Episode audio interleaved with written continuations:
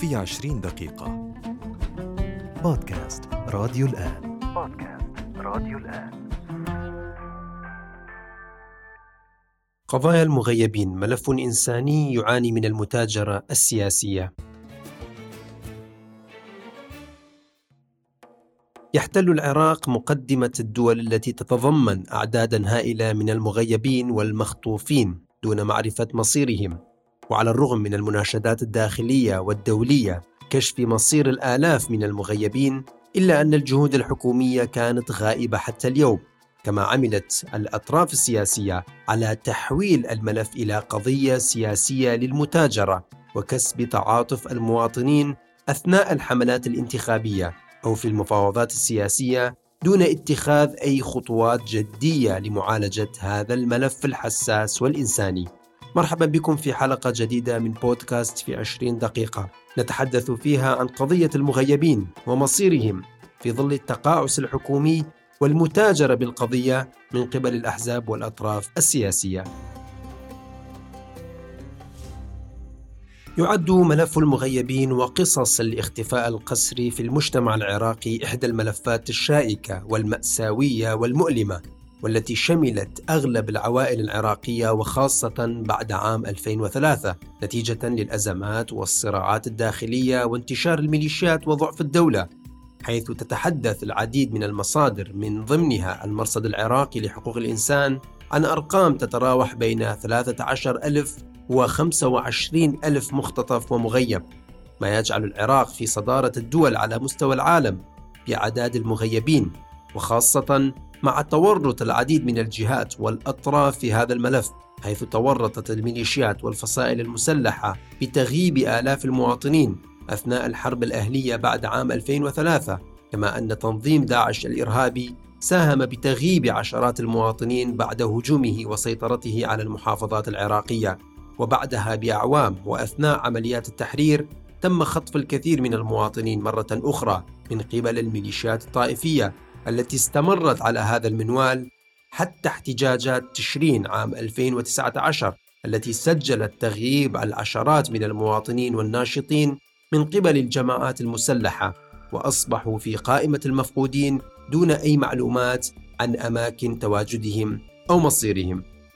بعد تولي رئيس الوزراء العراقي السابق مصطفى الكاظمي رئاسة الحكومة أمر وزارة الداخلية بالإسراع في كشف مصير آلاف المختفين قسريا وخاصة ممن فقدوا خلال سنوات الحرب ضد تنظيم داعش الإرهابي إلا أن جهود الحكومة السابقة لمعالجة هذا الملف وصل إلى طريق مسدود نتيجة لتورط الكثير من الأحزاب السياسية والفصائل المسلحة بهذا الملف ومشاركتهم في تصفية الكثير من المواطنين المخطوفين وبالتالي فهم يعملون على عرقلة وإفشال أي خطوة يعمل لكشف مصير المخطوفين والمغيبين أو معاقبة الأطراف المتورطة بهذه الجرائم. وفي أغسطس الماضي أعلنت اللجنة الدولية للصليب الأحمر في العراق عن إطلاق حملة جديدة بشأن قضية المفقودين في العراق والذي يضم أكبر عدد مفقودين على مستوى العالم.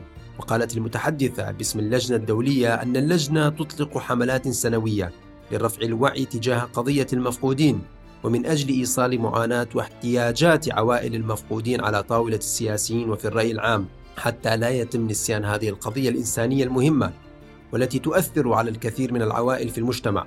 كما أكدت أن طلبات البحث عن المفقودين لا تتوقف نتيجة للأعداد الكبيرة التي خلفتها الأزمات والحروب والصراعات التي مرت بها العراق منذ أكثر من أربعين عاما. كما أكدت هبة عدنان في حديث لوكالة الأنباء العراقية أن 44% من أسر المفقودين ومعظمهم من النساء والأطفال تعاني من صعوبات نفسية واجتماعية بسبب العزلة الاجتماعية والمشاكل داخل الأسرة. كما أكدت أن اللجنة الدولية تلعب دورا مهما في زيادة الوعي للسلطات المعنية التي تكون على اتصال منتظم مع عائلات المفقودين لتعزيز قدرتها على الاستجابة للاحتياجات المتعددة للعائلات بما في ذلك الاستجابة النفسية والاجتماعية. ومع تشكيل الحكومة العراقية الجديدة بقيادة محمد شياع السوداني خرج العديد من الدعوات مجددا من قبل أهالي المغيبين لرئيس الحكومة بالاهتمام بهذه القضية والتركيز على كشف مصير المغيبين وعدم تهميش الملف كما فعلت الحكومات السابقة حيث يعد معالجة هذا الملف نجاحا حقيقيا للحكومة الجديدة ووسيلة ناجحة لإعادة بناء الثقة بين المواطنين والدولة حيث أدى تأجيل معالجة هذا الملف إلى تعرض العراق لانتقادات مستمرة من قبل المنظمات والمؤسسات الدولية التي تهتم بحقوق الإنسان وتطالب السلطات العراقية دائما للاستجابة لدعوات الأهالي وكشف مصير آلاف المغيبين بصورة سريعة. تؤكد منظمة هيومن رايتس ووتش وبحسب العديد من الشهادات الموثوقة من خلال اللقاءات مع عوائل المغيبين أن جهات كثيرة تقف خلف عمليات الإخفاء القسري منها وحدات في هيئة الحشد الشعبي والشرطة الاتحادية والجيش العراقي حيث اتهمت المنظمة في عام 2015 الميليشيات المسلحة بارتكاب أعمال قتل وحشية في مدن محافظة صلاح الدين وهي كل من فيلق بدر ولواء علي الأكبر وعصائب أهل الحق وكتائب حزب الله والسرايا الخراساني وجند الإمام وجميعها من الجماعات المقربة من إيران والمنضوية تحت غطاء الحشد الشعبي كما اتهمت المنظمة كتائب حزب الله وقوات من الجيش العراقي بارتكاب عمليات القتل والخطف في مدينة الدور بمحافظة صلاح الدين بعد استعادة المنطقة من تنظيم داعش الإرهابي إضافة إلى تسجيل تغييب أكثر من 700 شخص في منطقة الرزازة في محافظة الأنبار من قبل ميليشيات كتائب حزب الله حيث تورطت هذه الميليشيات في الكثير من الجرائم والانتهاكات الحقوقية بحق المواطنين والأبرياء بحجة مواجهة تنظيم داعش الإرهابي.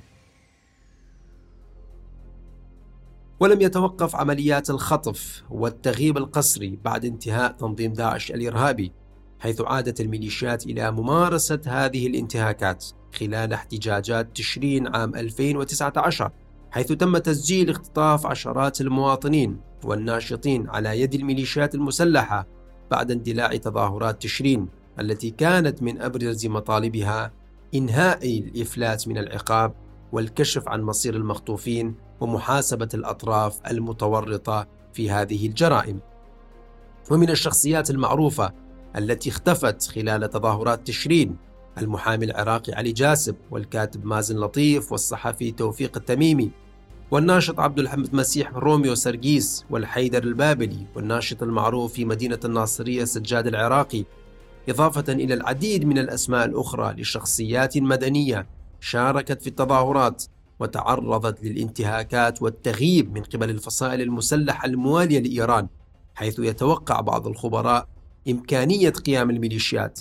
بتصفية هذه الشخصيات فورا نتيجة للسجل الإجرامي لهذه الجماعات المسلحة المتطرفة التي لا تتردد في قتل خصومها عندما ترى أنهم يشكلون خطرا على مصالح هذه الجماعات والفصائل المسلحة. وللمزيد حول هذه القضية نتحدث مع الكاتب حسين دلي الناطق الرسمي باسم مرصد آفات المختص بتسليط الضوء على الانتهاكات ضد حقوق الإنسان في العراق. ونسأله أولا لماذا تعجز الحكومات العراقية المتعاقبة عن معالجة ملف المغيبين رغم المناشدات الداخلية والدولية من قبل الكثير من المنظمات لإنهاء هذا الملف وكشف مصير الآلاف من المواطنين الذين فقدوا خلال الحروب والصراعات السياسية داخل العراق؟ أول شيء نحن نعتقد في مرصد أفاد أن الحكومة العراقية متواطئة أو هناك جهات محسوبة على الحكومة العراقية قد تكون متورطة في موضوع المغيبين والمخفيين قسرا أسوة ببقية الملفات التي تتهم الحكومة العراقية أو جهات آه، تمولها الحكومة العراقية بالمسؤولية عن ملفات كثيرة مثل موضوع التهجير وموضوع النزوح والتغيير الديمغرافي وكثير من الملفات مثل الفساد وغيرها من الملفات التي آه، يتهم الكثيرون فيها الحكومة العراقية أو الحكومات المتعاقبة بالتواطؤ أو التقاعس آه، عن تنفيذ واجباتها والتقصير وتجاهل كثير من الملفات التي تسبب احتقانا في المجتمع العراقي وقضية المغيبين آه، واحدة من هذه الملفات. طبعا ملف المغيبين والمفقودين القسريين منذ 2003 يشكل إحدى أكبر ملفات الاحتقان في وسط العراقيين. إذا تكلمنا عن العدد الإجمالي وفق المنظمات الدولية فربما نتكلم عن 250 إلى 300 ألف شخص آه، تم تغييبهم آه، أو إخفائهم منذ آه، احتلال العراق. إذا تكلمنا ربما عن ما بعد أحداث 2014 عندما احتلت داعش بعض المناطق وما حدث بعدها من الإجراءات المضادة للتحالف الدولي والقوات الأمن العراقية ضد تنظيم الدولة. فنحن نتكلم ربما عن آه، يعني 40 إلى 50 50 ألف شخص فقدوا أو اختطفوا أو لا يعرف مصيرهم حتى هذا اليوم. في محافظة مثل نينوى آه، الكل يعرف ما حدث في مدينة الموصل. آه، عشرات الآلاف ربما فقدوا إلى اليوم. هناك مئات العائلات لا تعرف مصير أبنائهم. هل هم قتلوا؟ هل هم ضمن الجثث التي آه، طمرت تحت المباني المدمرة جراء القصف آه، العنيف الذي شنته طائرات التحالف الدولي أو مدفعية القوات العراقية؟ وبالتالي هؤلاء آه، كثير من العائلات ما تزال إلى اليوم لا تستطيع أن تقول أن يعني أزواجهم أو أبنائهم أو إخوانهم بين القتلى أو بين المفقودين والمختطفين. من يتحمل مسؤولية تحويل ملف المغيبين من قضية إنسانية إلى متاجرة سياسية وخاصة في أوقات الانتخابات أو أوقات الدعاية الانتخابية؟ من قبل بعض الأطراف السياسية التي تعتبر نفسها أنها تمثل هؤلاء المواطنين وتعمل على معالجة ملفاتهم وقضاياهم؟ الحكومة العراقية متهمة بالتواطؤ، القضاء العراقي متهم بالتقاعس والتقصير لأنه يتهم من بعض الجهات بأنه شريك للقوات الأمنية في عدم ملاحقه الجهات التي تتهم بالاختطاف وهي جهات معروفة في العراق. بعضها ينتمي للحشد الشعبي بعضها ينتمي إلى أجهزة أمنية.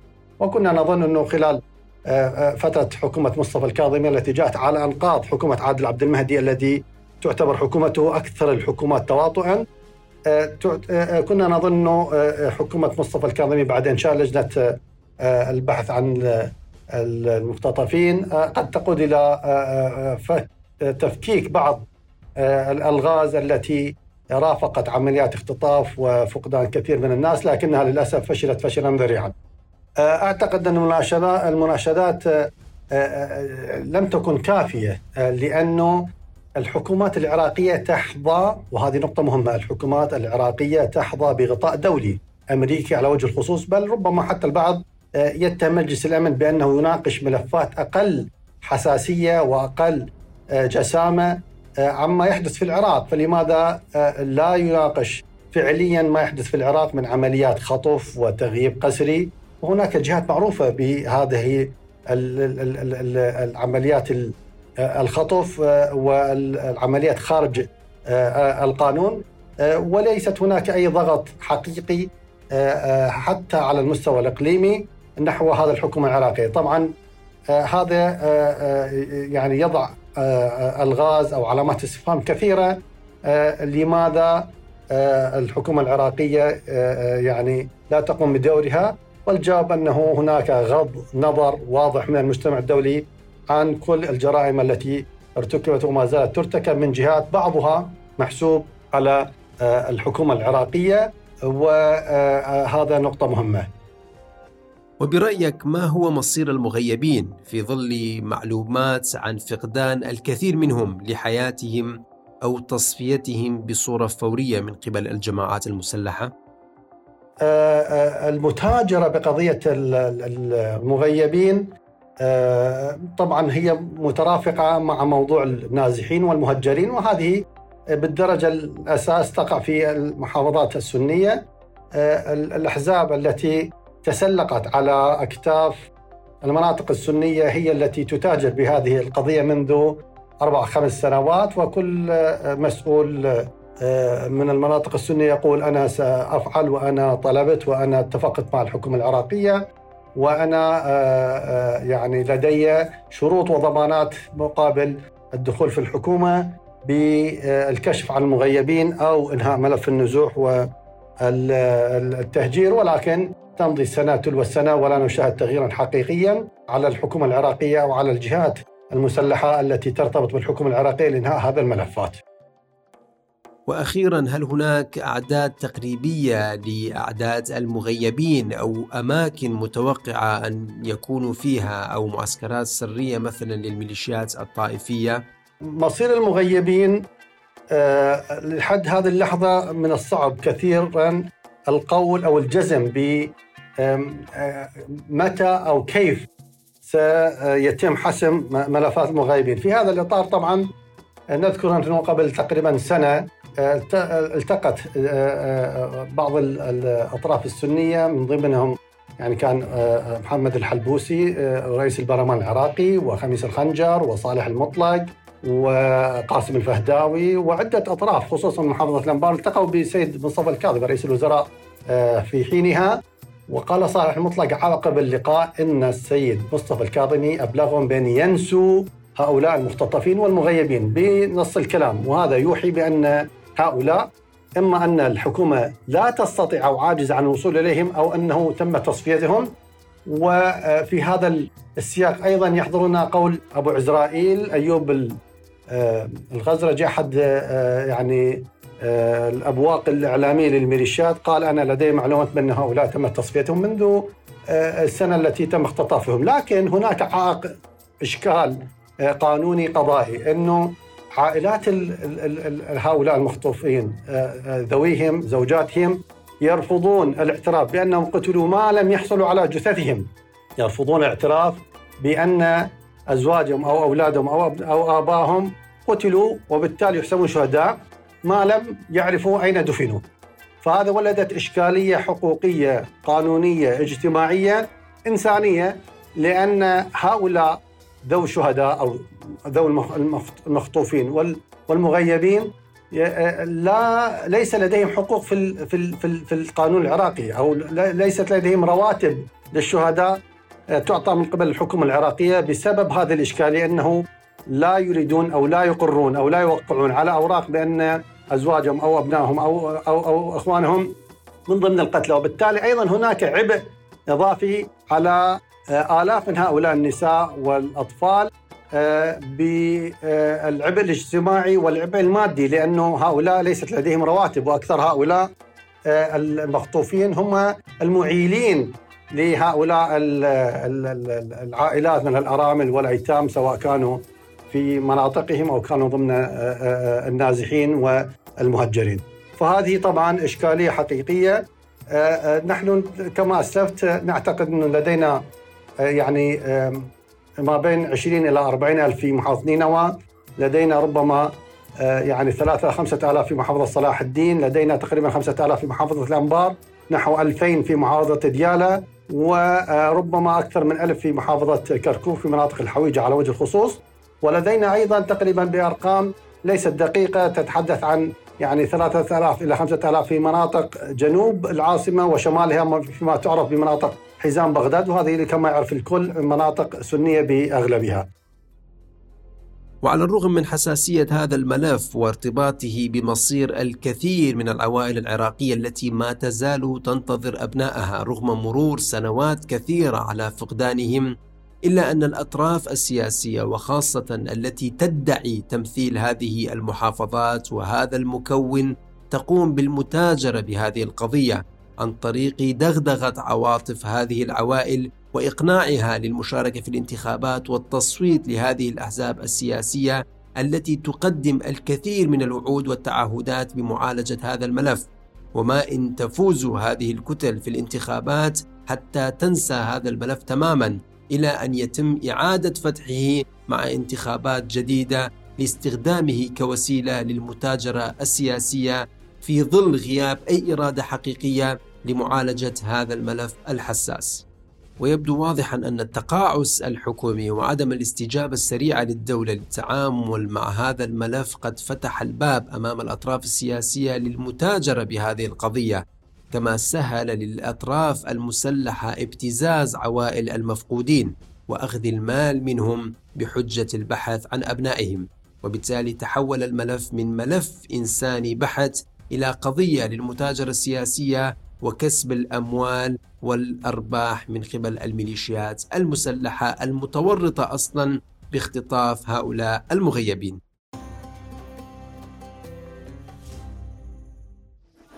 إلى هنا ننتهي من حلقة هذا الأسبوع من بودكاست في عشرين دقيقة. تحدثنا فيها عن ملف المغيبين في العراق والذي يعتبر من الملفات الإنسانية الشائكة وكيفية تحوله إلى متاجرة سياسية ووسيلة لكسب الأموال والأرباح من قبل الفصائل والميليشيات المسلحة. شكرا لكم لحسن الاستماع وإلى اللقاء في الحلقات القادمة.